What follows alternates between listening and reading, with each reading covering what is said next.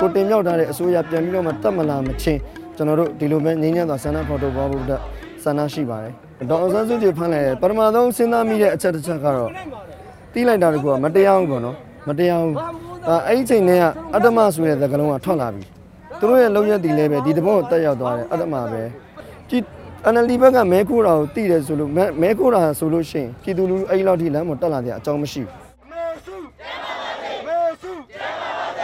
ဒေါ်ဆန်းစုကြည်ဒီမိုကရေစီပေးနိုင်ငယ်လားဆိုတော့မေစုက9နှစ်ပဲအုပ်ချုပ်သွားတာဗျเนาะလက်ရှိအချိန်ဒီမှာ9နှစ်အတိုင်းအတာလောက်ပဲအုပ်ချုပ်ထားတာဒါပေမဲ့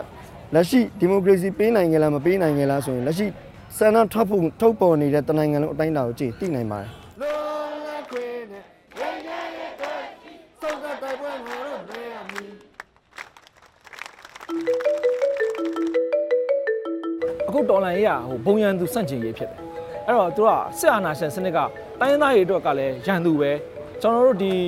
ဒီမိုကရေစီအင်အားစုတွေအတွက်ကလည်းရန်သူပဲ NLD အစိုးရအပါအဝင်ပေါ့နော်ဒီအဲအာဏာရခဲ့တဲ့အတိုင်းဝိုင်းပေါ့အခုဖမ်းဆီးခံထားရတဲ့သူတွေအတွက်ကလည်းစစ်အာဏာရှင်စနစ်ကရန်သူလို့ပဲကျွန်တော်မြင်တယ်တစ်ပတ်နဲ့နှစ်ပတ်နဲ့တစ်လနဲ့ဘယ်တော့မှနောက်ရှစ်အောက်မှာဘယ်တော့မှဒီမိုကရေစီဆိုတာလည်းမရဘူးနောက်ရှစ်မှာလူလူတွေရဲ့ဟိုပါပေါ့စံနှောက်ကိုလည်းမလေးစားဘူးလူတွေရပိုင်ခွင့်လည်းမလေးစားဘူးလူတွေရဲ့နောက်ဆုံးဖြစ်တည်မှုကိုမလေးစားဘူး ဟိုမှာဖြစ်တည်လာရဲ့ဗျာကျွန်တော်ကဟိုလာမော